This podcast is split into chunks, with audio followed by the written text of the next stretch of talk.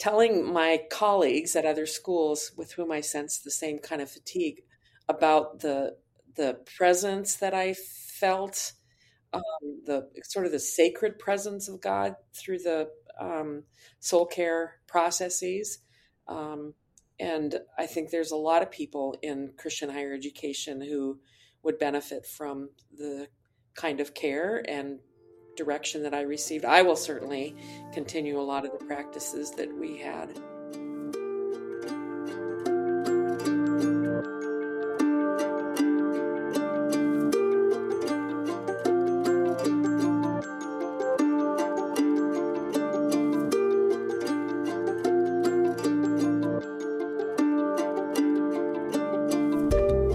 Welcome to the Wellspring Soul Care Podcast. I'm your host, Richard Gotthard.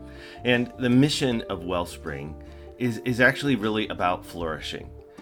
It's no exaggeration to say that the world around us is deeply in need of a flourishing kind of life that is found in a relationship with Jesus.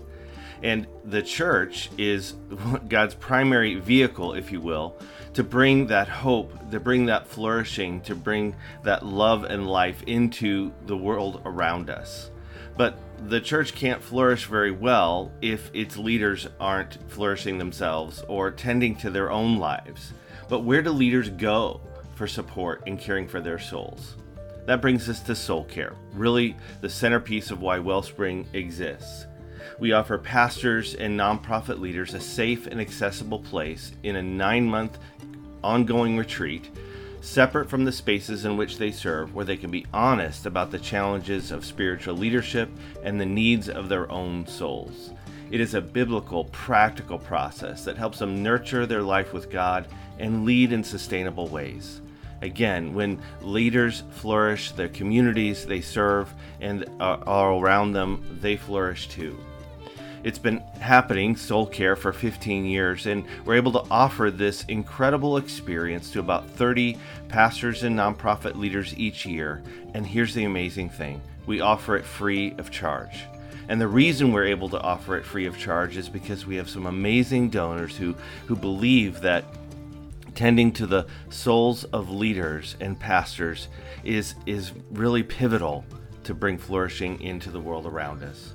So, this is a thank you to those donors, especially.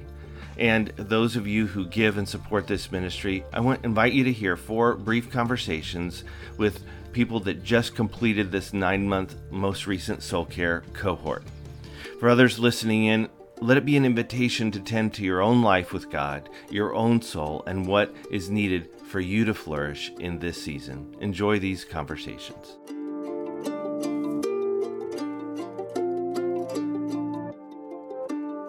Mike, thank you so much for taking some time to chat with us today. And um, actually, I'll start with a little known, well, not little known, uh, something that's a kind of cool piece of, uh, for me, resonance with you, Mike, was that several years ago, you and a guy that you pastored with for a while uh, wrote a book called um, Renovation of the Church, if I remember right. And right. it really resonated with me.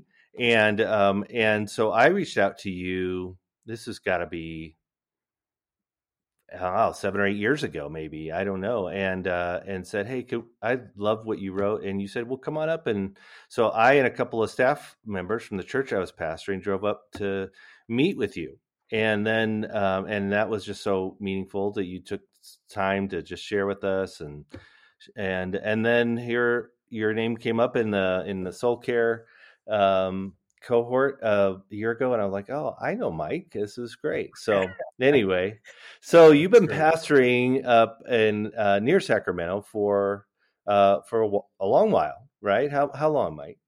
Yeah, so I we moved here from the Midwest in 1995, mm. and I started here at Oak Hills in in the fall of 95 the original intention was to start a new church but big long story doesn't matter for these purposes but basically have been here since 1995 wow. In various roles yeah. Yeah.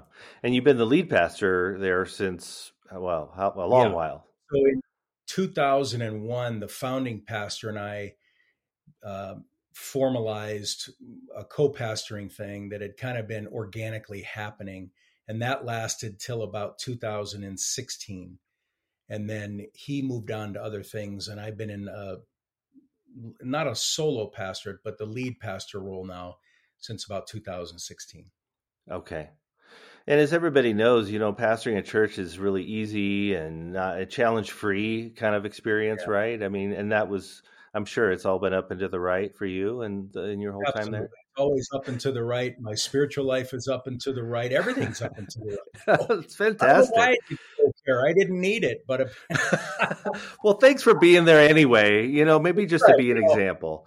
yeah, just check. No, what was uh, what was that drew that drew you to soul care? Because you were familiar, you lived in the, yeah. if you will, in the formation yeah. world, so to speak. But what, yeah. what drew you to this?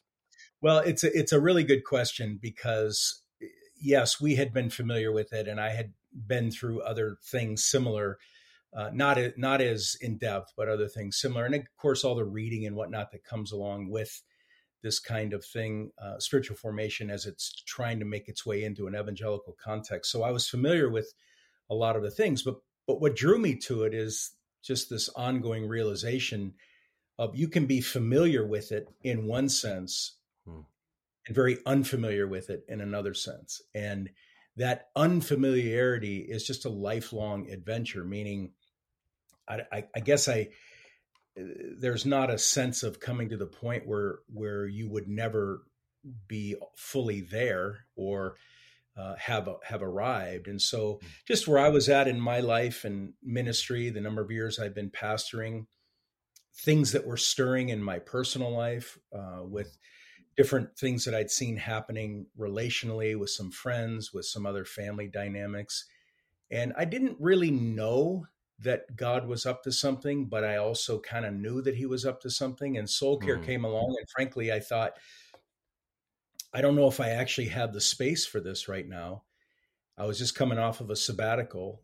I, and when it was going to start, and Patty encouraged me to think of soul care as the extension of my sabbatical in, mm. in, in terms of being able to stay in that posture. And so I had a lot of things brewing after all these years pastoring and recognizing my ministry life and my life in general are in the midst of some kind of transition shift uh, from you know an active hands-on dad to a dad with older children to uh, a longtime pastor to starting to see that there's more out or less out the windshield than in the rearview mirror and mm-hmm. realizing mm. what's next. And so all those things were brewing in me when soul care came around. Wow.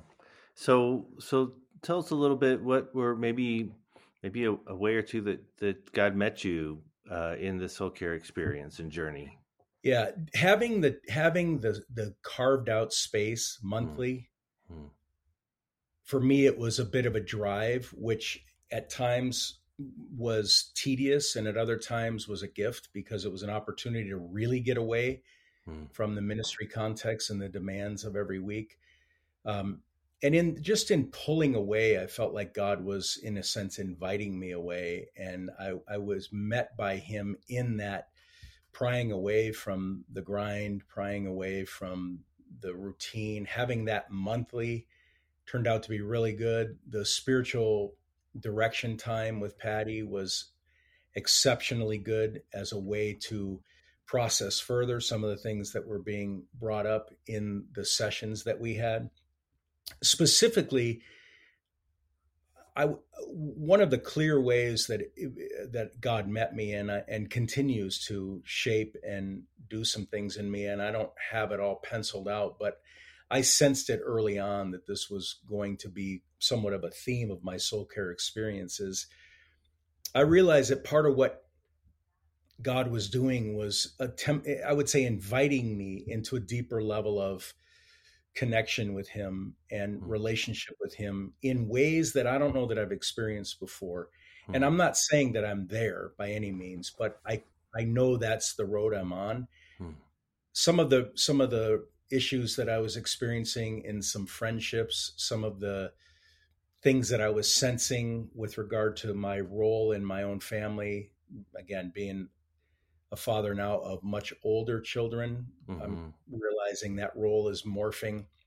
Mm. And all of that was getting at some of my own connections and my own sense of what I've been bonded to in my in my life and seeing those things loosening up a bit and relaxing felt like an invitation from God to press into that more and find in him some of the peace and contentment and fulfillment that perhaps I have found in those other things. Not to mm. replace that, mm-hmm. but next phase kind of thing. And Patty was immensely helpful in helping clear a path where I could see that a little uh, more vividly. So I would say the way that God met me, profoundly met me, was in this idea of inviting me into uh, a deeper sense of attachment and connection to Him. And I'm, I'm that door opened during soul care,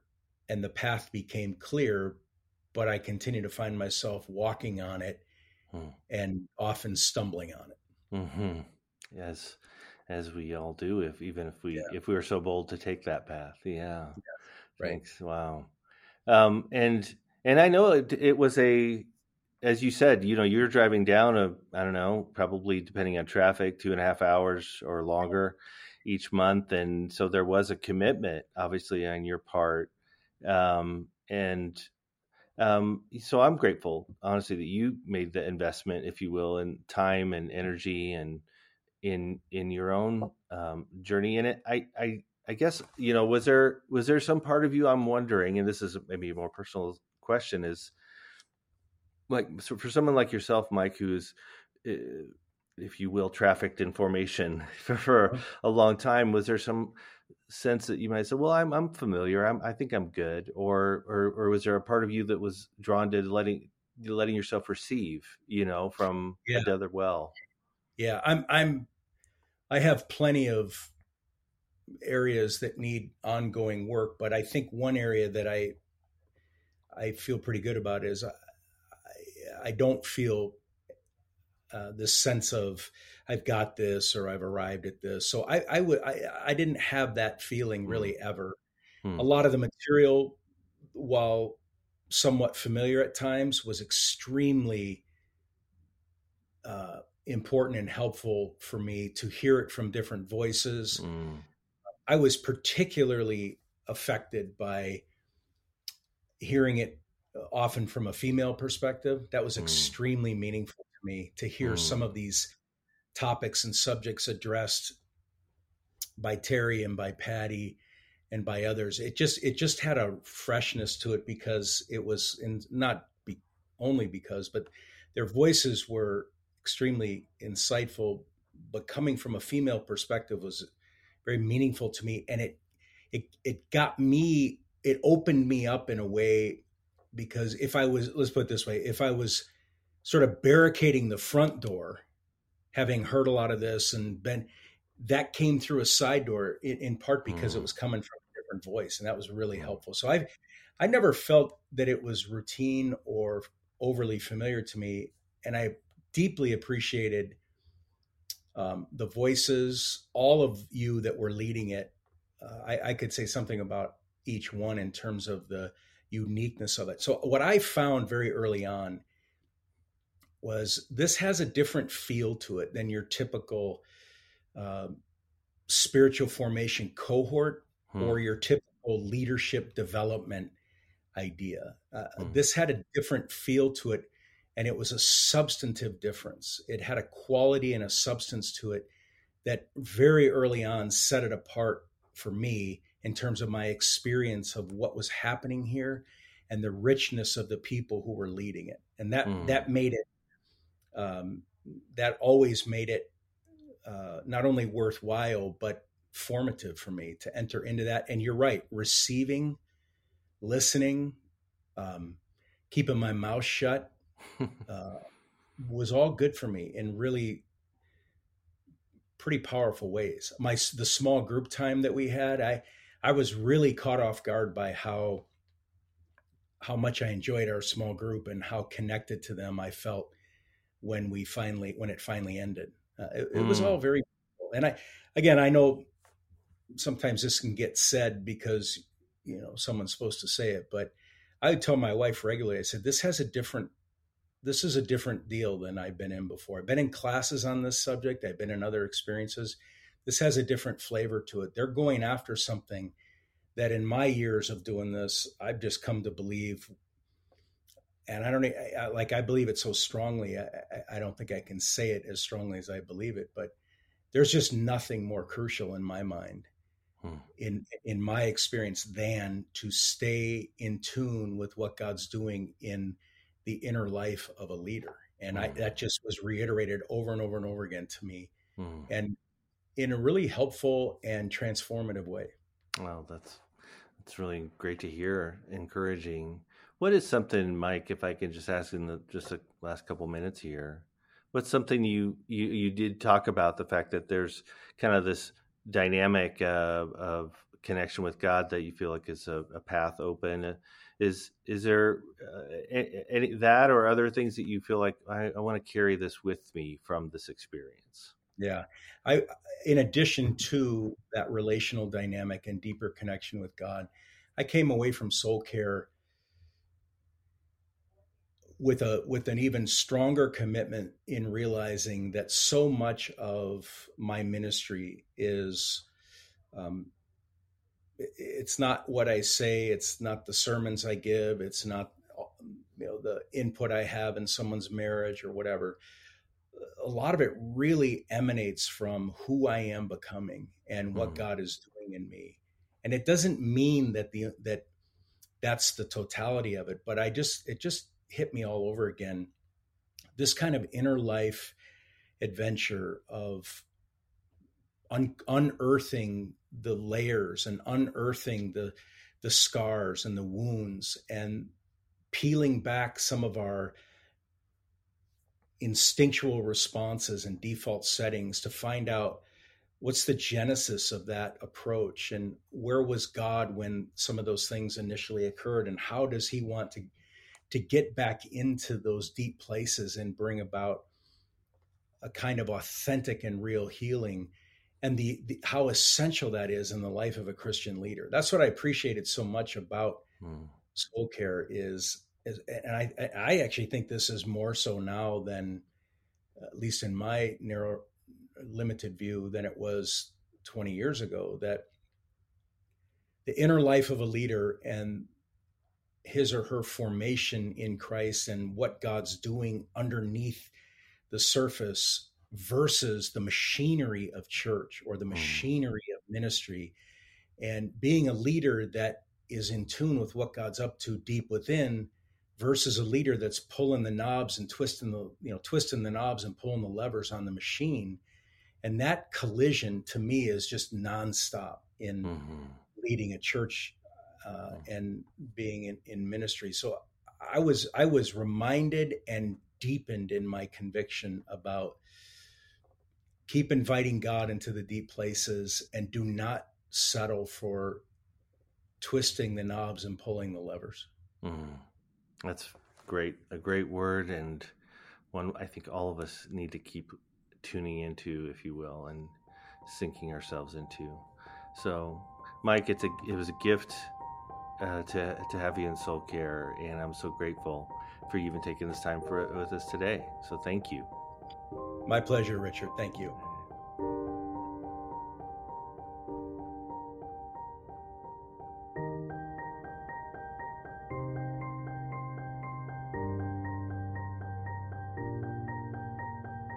Edie, it is great to be with you today. Thank you for taking some time to um, to just share with us. And first, if maybe I could just ask, could you tell a little bit about yourself, like where where your what your current vocation is, and um, yeah, what what you're doing these days?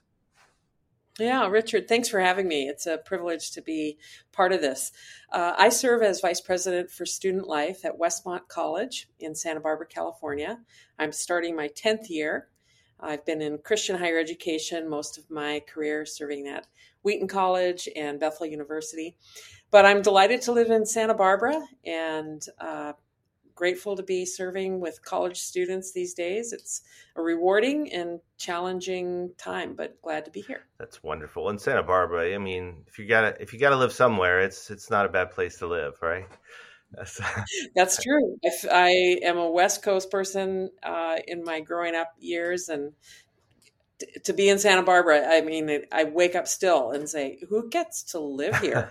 and then I realize, well, I do for now. Oh, but just, that is great. Yeah. Uh, I also my we didn't we were chatting before we started recording here. I didn't share with you my first 13 and a half years of ministry were a college ministry.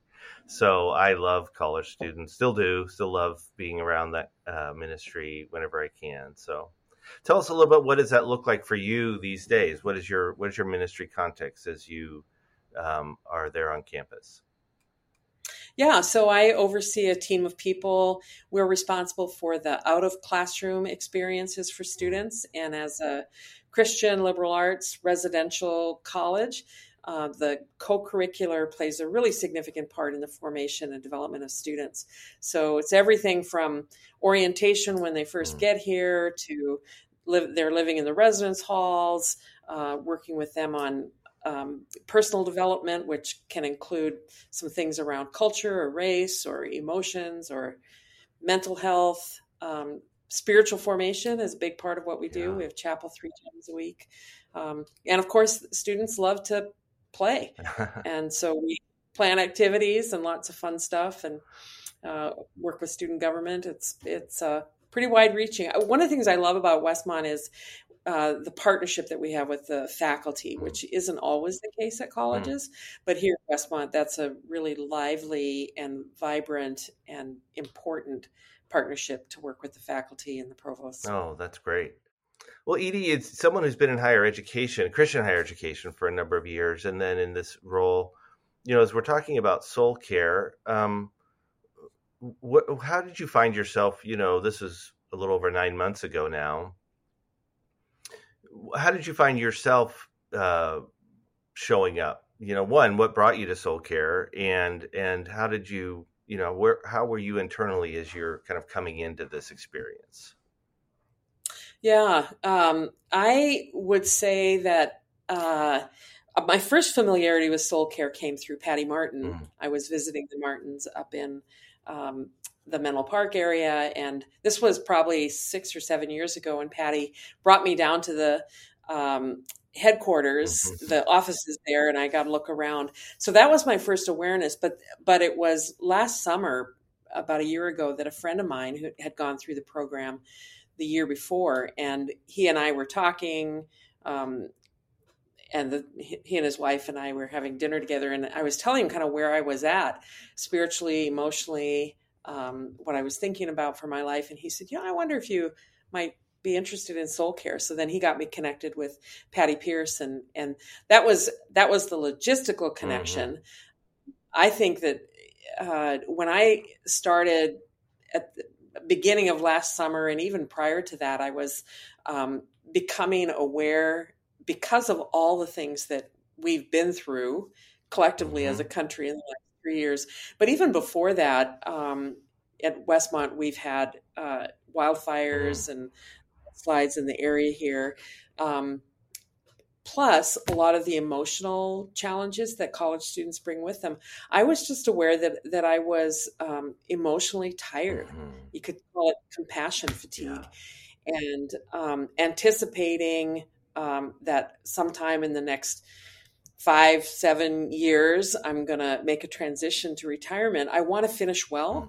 And a year ago, I was thinking, I've something, uh, I need something yeah. to, to get me to the finish line, particularly, you know, the, the, demands the emotional de- demands the spiritual demands has really have really amped up in the last few mm-hmm. years so i found myself at this intersection and so when i had the conversation with my friend uh, Doug Bunnell, who'd been in the program the year before. He said, "You might try this." So, um, so transition, uh, emotional compassion fatigue, and then recommendation from Doug. That was how I got into the program, and just really grateful mm. um, for soul care. And the timing of it yeah. in my life was God orchestrated, and um, it was providential yeah. for me. to be part of the program at the time well, that they started.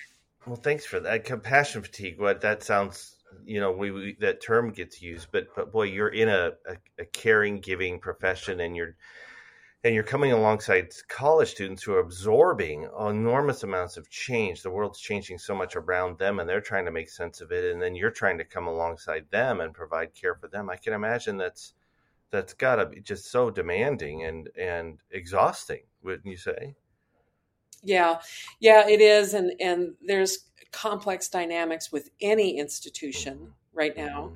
And we have the dynamic of parents being uh, heavily involved, which I believe parents are the first God given authority in the life of the student. So I, I love that they're involved. And, but we also end up doing parent development alongside of student development yeah. um, because parents, they want to do a good job. I mean, our parents, they want to do a good job yeah. with their young person, with their son or daughter uh, sometimes they need some coaching and um, so and when a student is in pain the parents are in pain so yeah it's it's a pretty demanding time mm. to be um, in christian higher education with lots of cultural pressures coming at us which uh, certainly your listeners would be familiar with all of yeah. churches and so forth. So it's a it's an exhausting time. It really is it really is. And i can imagine even some of those dynamics of if parents are sending their student to this Christian college and then they have a certain set of expectations and that their son or daughter is also trying to make sense of their own journey and boy that that lots of stuff going on there. So you know lots that you're navigating so i hear yeah. in you uh, a sense uh, of, of wanting to to be able to replenish your own soul if you will from some weariness and depletion and and wanting to as you said finish well to to stay in the game if you will um, with a full tank how did soul care yeah. yeah did that i mean in what ways did did did you experience any of that at um in soul care yeah when when i think about the nine months of soul care the the first thing that comes to the top of my mind is the daily exercise. Mm. It's not. I was pretty good, you know. didn't didn't do it every day, yeah. and some months than others. But um, the practice of the examen, the reflection on the theme of the month, and the materials that we were given to ponder and mull over in our minds that those were really critical. Mm um, grounding. There were some new things, some familiar things. Um, for example, I have known for a long time that I have been beloved by God. Mm.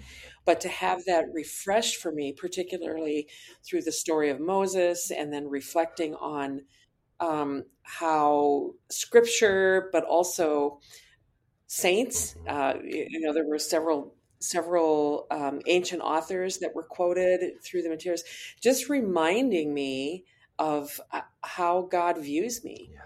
and recalibrating the voices inside my head that might be prone to say, well, see, you're you're tired you're not good enough mm. you're you're getting old you're irrelevant i mean the times are changing or your your memory's going or students won't care about that or um, just to recalibrate all of that and say, no, God, you God has placed me where I am, and He continues to show me His love as I do my work um, and do my ministry and relate with my family and um, be in my communities uh, where I am.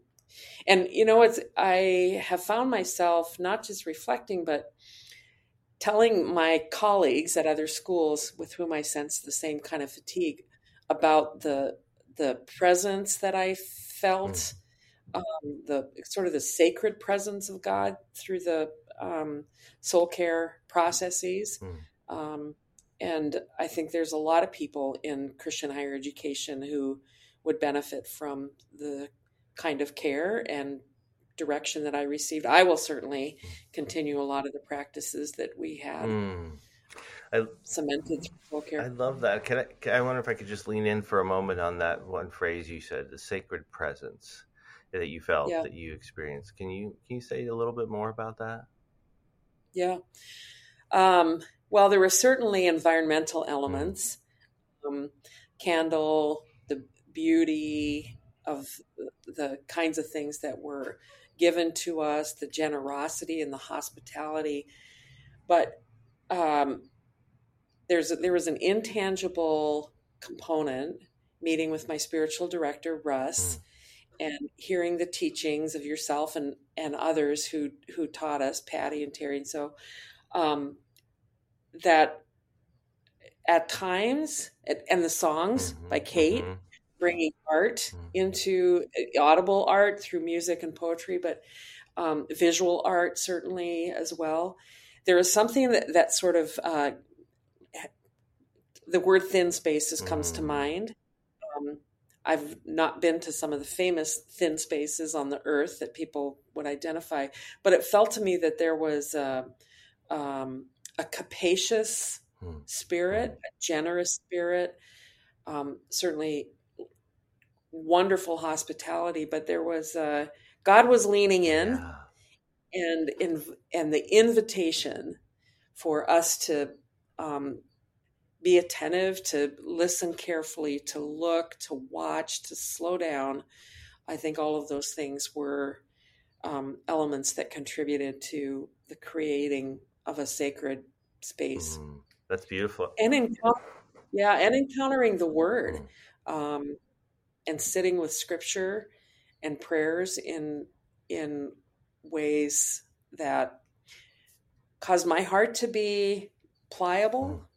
Um, I felt um, secure and taken care of, Oh, and I love that. that it. That, um, and there were that. That's what I would say contributes to the sacredness, yeah. the sacred presence of it. Oh, those are that's beautiful to hear. So well said.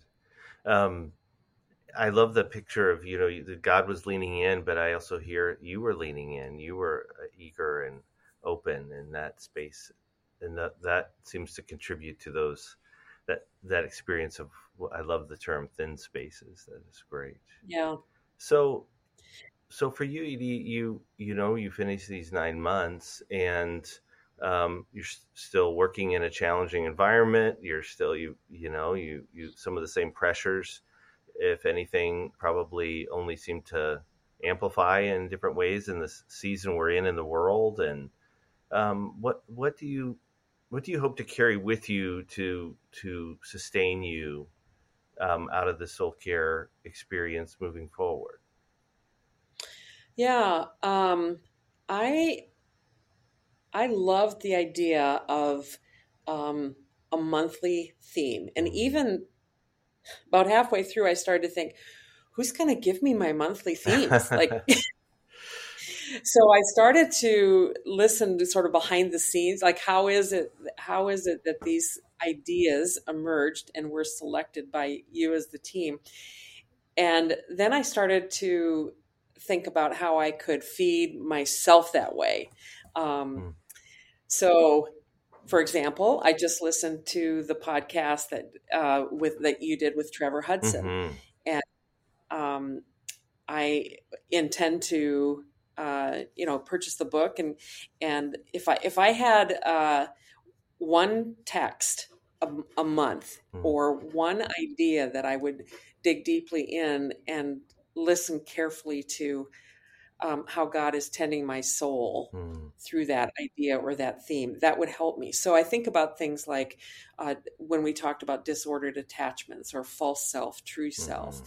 or the idea of um, using creative imagination Yeah. sanctified imagination um, all of all of those things are are ideas that i have I, I have gotten enough familiarity with that I could go and pursue those. And then for me, it's a little bit like um, following the dots, Yeah. you know, because I'm very sure that as I read Trevor Hudson's book, he's going to reference some uh, author or saint, and I'm going to say, okay, well, let's that's a breadcrumb. Let's go. Let's go follow that for the purpose of listening to the nudgings or promptings, the whispers of God.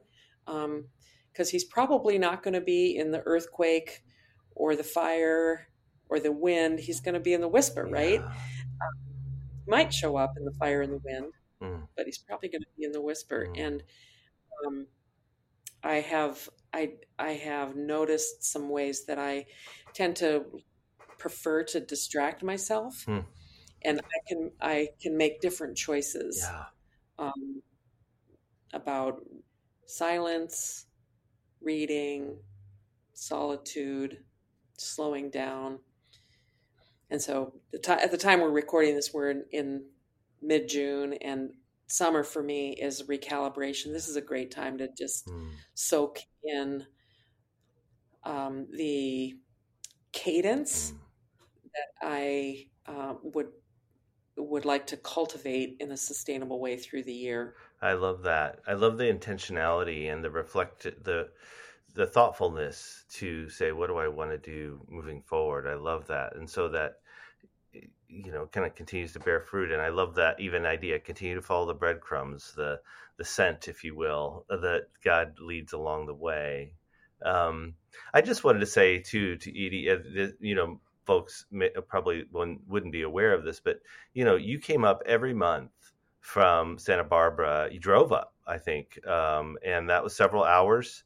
Um, sometimes you would, I think, spend the night. On occasion, you would drive all the way back, um, and we didn't. We don't get done till about eight p.m. and and just the investment you made in your own formation and your own health to come and receive, um, but to to be as intentional as you were. I, I just that speaks a lot to me about the space you were willing to make um, to to care for your your own soul and your life with God. So I I want to thank you for that. That that you inspired me honestly, even without saying anything by your um, by your intentionality around that. So.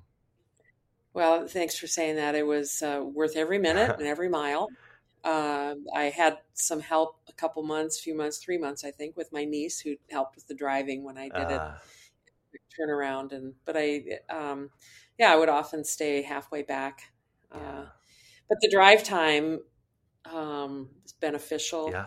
Um, pre- preparing for, thinking about, um, mm. and I, am grateful for uh, Westmont and my boss, the president, who um, allowed me a day a month to um, invest in my own spirituality and my own in my own soul. Oh, so that's terrific. Yeah.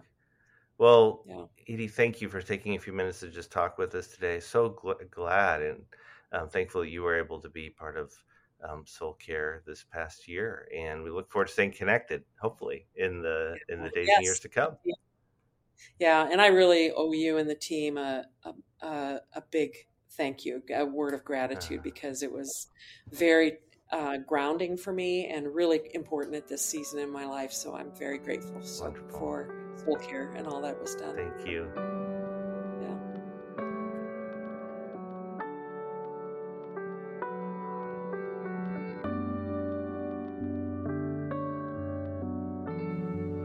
Well, Eugene, thank you so much for joining us for this conversation today, and um, and it was such a great thing to have you um, in Soul Care this last year. I just was always I just noted how often you were you were just so engaged um, and and had great questions and um, and thoughts and, and feedback. So it was it was great, but. But, but let's go back a little and say what what was it that drew you to um, to want to be part of of Soul Care in this last year? Well, um, yeah, thank you for the privilege of just being able to be part of the program, um, but also um, of this conversation here. It's given me a chance to reflect a bit. And going back to how I first got interested in, in joining the program, um, this happened actually a couple of years before this cohort. Uh, I had just gone through a pretty massive mental breakdown, um, and uh, it it was ministry related, um, and it uh, kind of became this this um, kind of tipping point for a lot of unprocessed traumas and um, pains and hurts that had been accruing over the years. um, but had gone through this big breakdown and then began seeking some counseling and some support from both inside and outside of the Christian circles that I was running in. Um, but as I was beginning to see um, some progress and beginning to experience some some healing, uh, I had a conversation with a friend of mine who had been um, part of Soul Care in a previous year. Um, he was an alumni, alumnus, and um, he, hearing my story and hearing what I'd been going through, the first thing he said was, "Well, you have to go through this program um, that I, I, finished a little bit ago." Um, you, oh, sure. you, probably know him, it's David yeah. Kim. Um, yeah, and so he recommended that I, I check it out. Um, and at that time in the year, it was too late to join um, the, the cohort. Um, and I think even the next year had already begun kind of the process of, of um, finding uh, attendees or candidates. Um, so uh, the Wellspring, you know, did me a, a huge favor in, in, connecting me to a spiritual director. Um, and during that, the next year or two, about about two years, um, we, he and I began meeting once a month um, and then finally, we arrived at a place where it fit my schedule and it fit kind of the circumstance I was in to be able to apply to that next year's cohort. Um, and that's how I mm. ended up. So joining. you, so you had, um, Gene, already been, you know, kind of on a journey, um, not only through the spiritual direction, but even prior to that, just saying, boy, I need to need to attend to some of the things going on in in my inner life, and even kind of come into a place of of just yeah of kind of crisis and that um, what what did you find in in soul care itself that just resonated with the journey you were already on yeah so i think that god's timing on this as always was just totally perfect um, because had i been part of soul care sooner um, i don't know that i would have mm. gotten as much out of it to be honest um, because at the point where I was just beginning to um, begin healing, and when my when my friend recommended that I apply um, at some point in the future, um, I, I mm. things were just still so raw and mm. so um, unprocessed, and it took a little while before I think I was ready to actually receive um, mm. the next thing I needed to hear, and and for me it really boiled down to uh, mm. three words I would say. Um, and each of these were a major theme that um, that I took away from from soul care. The first one was one was invitation. Um, and it was a simple word that Russ, my spiritual director, kept using over and over again, and that everyone actually in all of the teaching sessions throughout the the whole um, every retreat, uh, it was a word that came up. And at first, it seemed very innocuous, and in my mind, I was thinking this is just a, a word of hospitality, but um, it, it, became clear that no, this was one of hmm. the words that God had for me, that He was inviting me because He wanted me. He wanted me to be there and He wanted me to be present to Him. Um, and He was hmm. creating room for me at His table. Um, I think that I had finally come to a place where I could begin to accept that, that God really just liked me um, and just wanted to be with me. Um, and from there, the next word is uh, is friendship. Um, one of the things that the soul care uh, leadership really embodied for me was a sense of friendship from God. I'd always thought of the Spirit as my friend, but it really became much more tangible. Um, especially there's one session where um, one of the soul care leaders, Terry, um, handed out, helped to hand out uh, loaves of bread um, as we had our own time of communion. And I just remembered this moment of her passing this loaf to me and the look on her face and um, just the spirit in the room felt mm. just so welcoming and such a such a sense of affirmation in that that I, I, came away feeling like I really understand what it means that wow. God wants to be my friend wow. now. Um, yeah, and and that led to the third word, which really um, was the resounding theme of the the closing retreat for me, where I felt like God was kind of coming alongside me and through every lesson saying, you know, Eugene, we've been through this whole thing for the past nine months, and um, I hope you understand now that that I really accept you. And that was that was that last word, acceptance. I really accept you as you are in your in your brokenness, in your weakness. I accept you, and and it's okay for you to accept yourself too. Um, it's okay for you to accept yourself in your limitations, um, and to let me be your friend and be a friend to yourself as well. And I kind of looked around and and as we were closing and looking at all the people that we had gone through the cohort with and realizing that it wasn't just a soul care leadership, but all the members of my small group and everyone else in the cohort had just extended to one another mm. such a sense of empathy and, and, and friendship um, as we were all coming through, uh, I'm sure, our own specific difficulties, but generally the same place of, man, we just need to uh, tap into something deeper than what we have been. Um, and so, yeah, I think those three words really sum it up for me. Um, this invitation and friendship, profound. And they really are, and I and thank you for sharing them. I think for many people, we live in a time in which people are do a lot of self talk, you know, for good, good and bad, and and the, and the and that's that's great. But it's it's another thing to say, you know, it's like, well, I need to accept myself, and that's true but but have that grounded in no god god sees me god wants to be my friend god actually accepts mm-hmm. me and and mm-hmm. because mm-hmm. that's true i can i can lean into that self-acceptance and oh that's that's mm-hmm. and i mm-hmm. do love the invitational uh, emphasis you get that's so much a a theme that we really do want to emphasize in soul care is so much of a christian life often gets prescriptive you know do this don't do that and and the this idea of mm. just being what are God's actual just invitations? That sounds so much more I don't know appealing and and it feels you know than than yeah. just a bunch of rules. Um, so let's thank you for that. What what as you you know just really just a few weeks ago we wrapped up this cohort. What what's a, what are something maybe one or two things that you hope to kind of carry with you from this uh, nine month experience?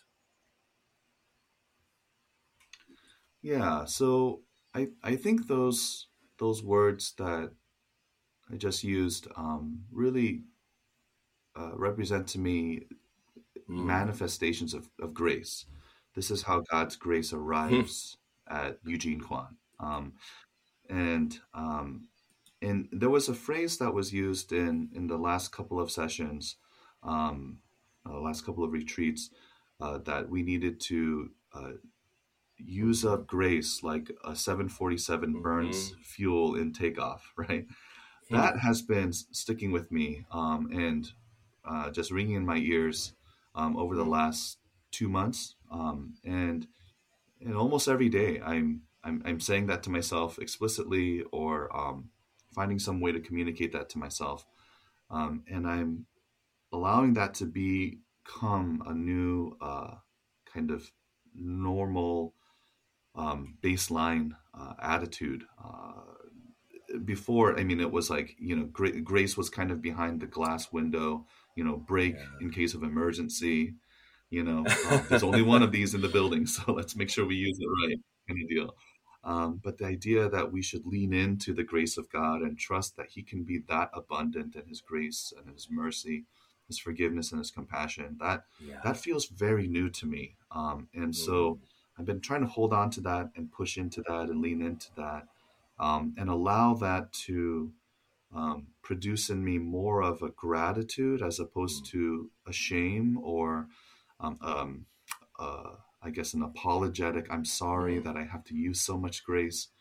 Um, I'm realizing that that that really just kind of presents God as if he's kind of a stingy, miserly kind of person, or or that he doesn't actually have um, such deep pockets. Um, and so I'm trying to think of it as honoring His grace by by using it more, by leaning into it more, and allowing it to flow into me, and then trusting that that's what's actually going to change me. That's what's actually going to grow me into Christ likeness, um, not just the the threats or the guilt that I used to apply to myself. Um, but yeah, I think that's what I'm trying to hold on to. This idea of just drawing mm. deeply from that well. That's wonderful. And it, yeah, Dallas Willard is who we we quoted using that that statement, and he, yeah, mm, that posture right. of great. I love your analogy. You know, break glass in case of emergency. Rather, to live in not only a posture of, of receiving God's grace, but to recognize God's posture is one of uh, one of grace. That He He's like as you said, not reluctantly doling it out on it, but actually just you know lavishly extending grace or just offering it all the time as a as a as not only a when you mess up but just as a fuel for life itself. I love that. And uh eugene is you know what would you say to to someone who's you know maybe um even this this this journey you've been on uh that i know has been painful in, in a lot of ways to reach kind of crisis points but then but it's kind of caused you to take a deep look within and and to say I want to lead in a different way from a different place. Um, what would you say to someone who's like, yeah, I, I just want to kind of press on and keep going. I don't want to. I'm not sure I want to deal with all that stuff. I that's maybe it's opening a Pandora's box that I won't be able to shut again. What would you say to somebody like that? Yeah, I think that if you're finding yourself in that place, and I certainly did for many years, I, I, I knew something was not right or healthy with how I was approaching ministry, but I couldn't put a finger on it. I didn't really know um, what the problem was. Uh, but I think the biggest problem was I couldn't envision um, mm. a future that was better. I couldn't envision an alternative that was, um, yeah, that was going to actually uh, be good for me um, and feel good to me. Um, and so sometimes I uh, I think there might be just a um, a problem, a lack of imagination, um, and I would just say to someone that as as difficult as it may be to accept this, or as as much as you may be reluctant to not want to hope because you don't want to be disappointed, like I, I, I totally understand those things, um, and I totally empathize, but I would say dare to hope that it could it can get better and that in fact it it, it will get better um, if you accept this invitation from the lord to pause and to begin doing that work of mm. of looking inward with him um, know that um, you know i would also say know that uh, he's not there to mm-hmm. to just whammy you to just um, you know rebuke you or shame you for the way that you've been running um, but he really wants to come alongside as a gentle and compassionate but wise coach who just wants to shepherd you into something much better for you. Um, it may not seem like it's absolutely urgent now, um, and it may feel like you can still get a few more miles out of the way that you've been running. Um, but it always feels that way um, just before things start to come apart and before the wheels start to come off. And so, um, you know, it's it's it's hard. Um, it's difficult to imagine something outside of what you're doing, but but there is something better, um, and sometimes it it just requires us to open ourselves to other people and open ourselves to other ways of looking at things to be able to tap into that. Um, one one way or another, we we may have we may learn these lessons one way or, way or another, but um, it's so much better when when you can say mm. yes to the process earlier on um, as opposed to being yeah. forced to say yes to it as I was. There. Yes, thank you for that. Mm. Thanks for sharing that. And thank you, Eugene. Again, such a gift to have you uh, be a part of this this cohort, and um, thanks for sharing with us today. Oh, it's my pleasure. Thank you so much, Rich.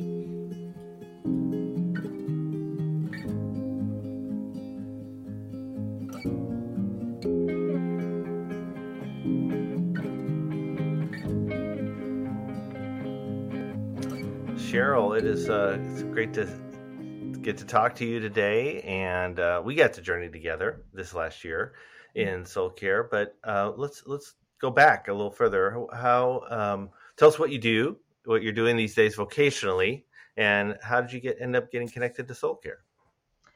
Yeah, I um, I'm on staff at Menlo Church. I'm on the executive leadership team, and um, thankfully, Menlo has always been a big ag- advocate of soul care. So uh, I started at Menlo in February 2020, so just in time for the pandemic, and um, it's been a yeah.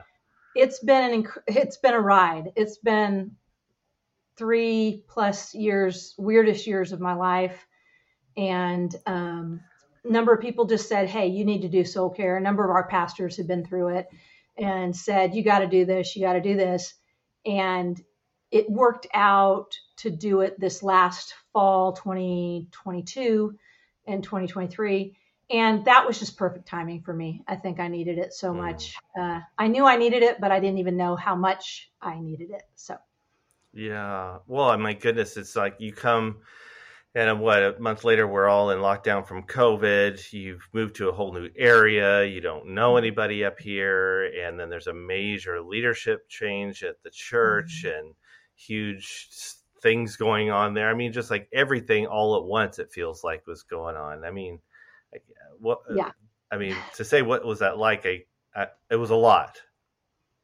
Yeah, it was. Um, again, I've been in vocational ministry for almost forty years. That's crazy.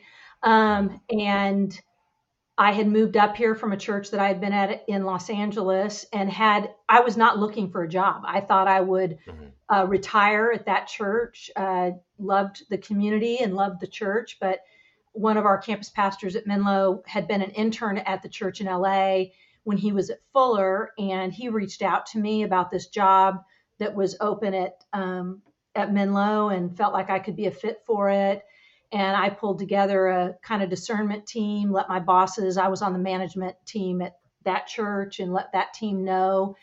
And I think that's part of been part of the weird thing too. Like I felt like I really invited people in to discern is this what God is calling me to?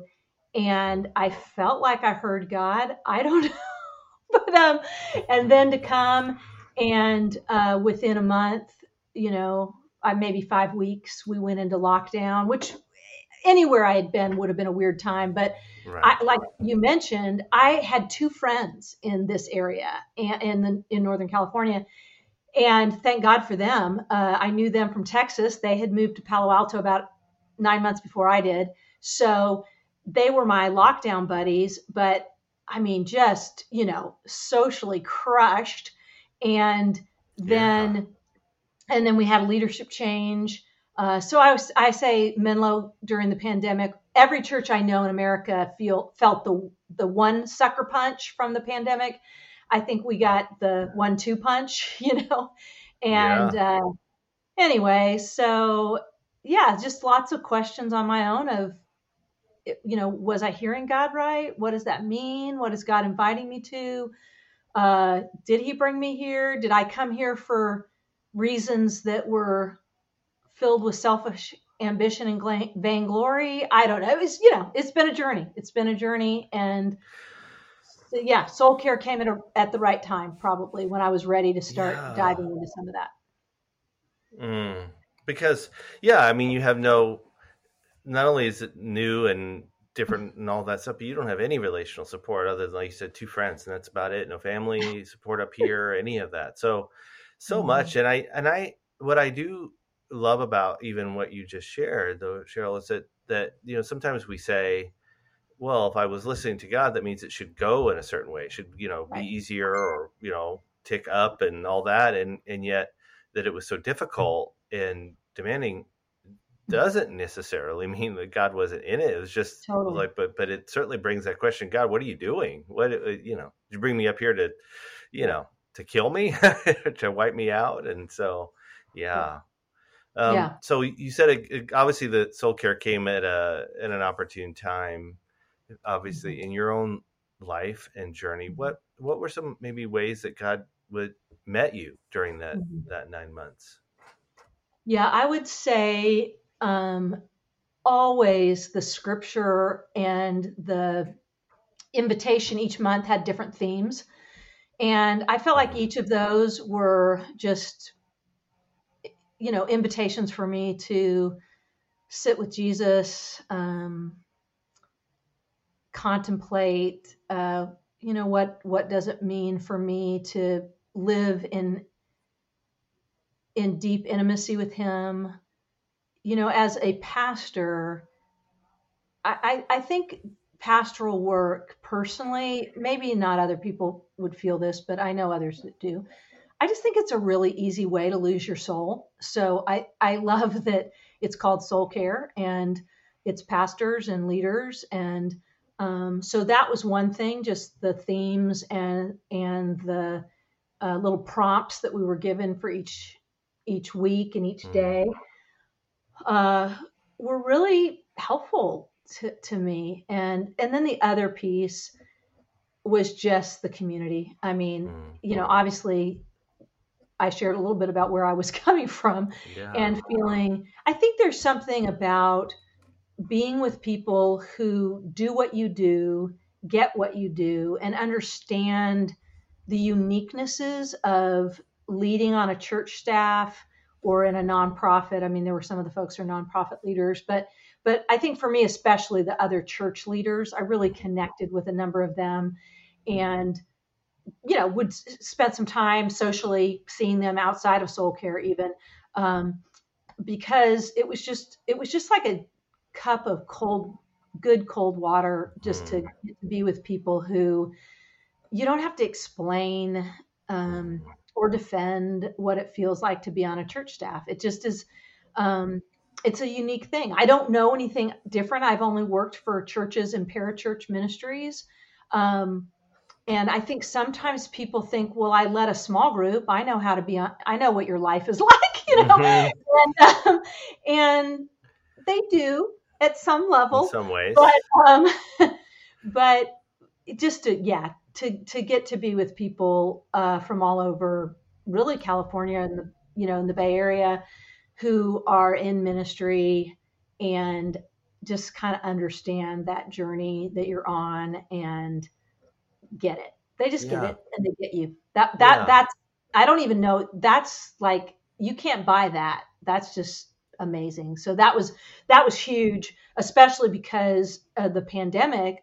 I hadn't really had any built any kind of network. I hadn't gotten to know people, um, which typically in the other places I've lived and served on church staffs, you get to know other church staff. You get to mm. know other people in ministry. They kind of become your like, hey, can we meet for dinner, friends, and um, right. um, safe friends. And that's what it just felt like some really safe, safe mm. people for me, and then just really good people.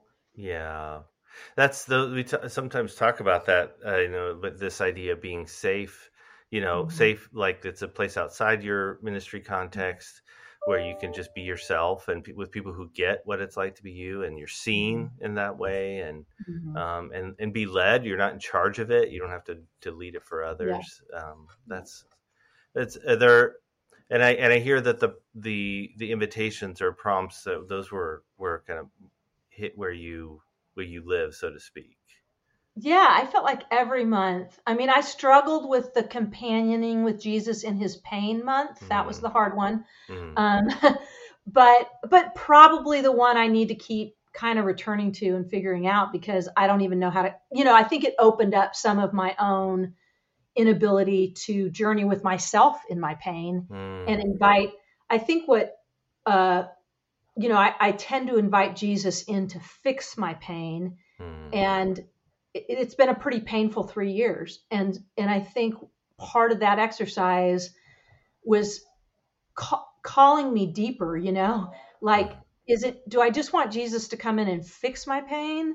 or do i real is it is it really enough for me to just have jesus be with me in my pain yeah and and i think that start started to peel back some layers of you know who is jesus really to me and I think, again, anyone in vocational ministry has to wrestle down is Jesus my product?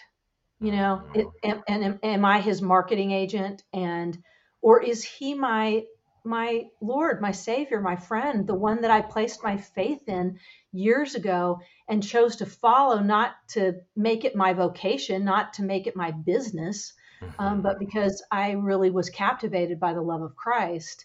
And I think that that particular season was the hardest one. That was the one leading to Easter, like companioning with Jesus in the Passion. Mm-hmm. Um, and I think it started to, you know, pull back some layers from me um, is I would certainly not preach to people that Jesus should be your product or that Jesus should just be your fixer. Um, but maybe in me, there's a little bit of that, right? That mm. I just, I really come to Jesus a lot to in come to my pain and fix my pain and take away my pain. Um, and do I am I still captivated by just the person of Jesus outside of my vocation and my profession, right? Mm. So. so. beautifully said. Captivated by Jesus. I love that. Um, so for you, Cheryl, we kind of keep these conversations relatively brief here, but um, for you, as you you know, um, we just wrapped up Soul Care what little over a month ago, and what are you what are you desiring, hoping to care, carry? What's maybe one thing maybe that you mm-hmm. hope to carry with you out of this nine month journey? Mm-hmm. Only one thing. Well, you could, you could name more than one. yeah, I, I would say uh, uh, just the rhythms and that what I even just talked about, like I I want to keep coming back to is Jesus um, is is he worthy of my life apart from my profession and vocation? Is he beautiful to me? Is it, it you know it's kind of that Ephesians uh, church thing in Revelation. Have you lost your first love? Mm. And um, I think this season of my life has uh, you know pulled back some layers of why do I love Jesus and why do I walk with him? And I want to keep kind of pressing into that piece of my journey. Would I follow Jesus if he wasn't my job, right? Mm. Would I stay close to Jesus uh, if um, when things are really hard? Because I've had to learn, you know, I've had to wrestle with that. So, yeah. so that for sure. And then I'm hoping to hold on to some of the relationships that were built in yeah. in soul care. So. Well, me too, because Cheryl, I got to journey with you in our small mm-hmm. group uh, this this last mm-hmm. year, and uh, honestly, I'll just say here is just such a gift to get to know mm-hmm. you and to see mm-hmm. the the wisdom and the um, and honestly the the courage and resilience that you've displayed over the last few years in the face of I think a lot of people might have said, "Well, I, you know what, this is not what I signed up for," and um, and to see i know you're a gift and have been to to menlo church and to many there probably many that you may never even get to you know hear from directly but but you're a gift to me in our our group and i'm just so grateful to have got to journey with you a little bit over this last uh, nine months so so thanks well, for giving yourself to it yeah and thank you I, I think one thing i didn't mention this but the spiritual direction stuff is mm you know, meeting with you once a month, and I know my friends who met with other staff of Wellspring. Uh, that's such a gift. Uh, the other thing I would just say about this, and this might be a you know promotional, but there there's nothing like this out there. If if if a person in vocational ministry wants what Soul Care offers, they're typically going to have to spend ten to twenty thousand dollars a year to have that. Hmm. And you guys give it to us free and it comes with wine and amazing meals and and so just i mean i could cry thinking about how you guys just shower love on mm. uh, on the soul care participants and what it i mean incredible gift that would be during any season because of the jobs that we have and how we pour out but during this season for sure what a incredible incredible gift to mm. be able to just show up at something and receive. It, mm. I can't even, I don't, I don't even know how to describe it. You, you just can't know how significant that is. Wow. It's wow. Thanks for, thanks for saying, saying that. And especially to our, to our donors who are listening, we're so grateful for the ah. support that you, you provide. Mm. But Cheryl, thanks for taking a few minutes with us today. I know even you carved out time. You're t- eh, right now caring for your mom in Southern mm-hmm. California. Thank you for carving out some time to do that in the midst of mm. all you have going. And um, yeah, thank you for giving yourself to this these nine months. Thank you. Glad glad to and thank thank you to all who make Soul Care happen. It was just incredible gift to me this past year.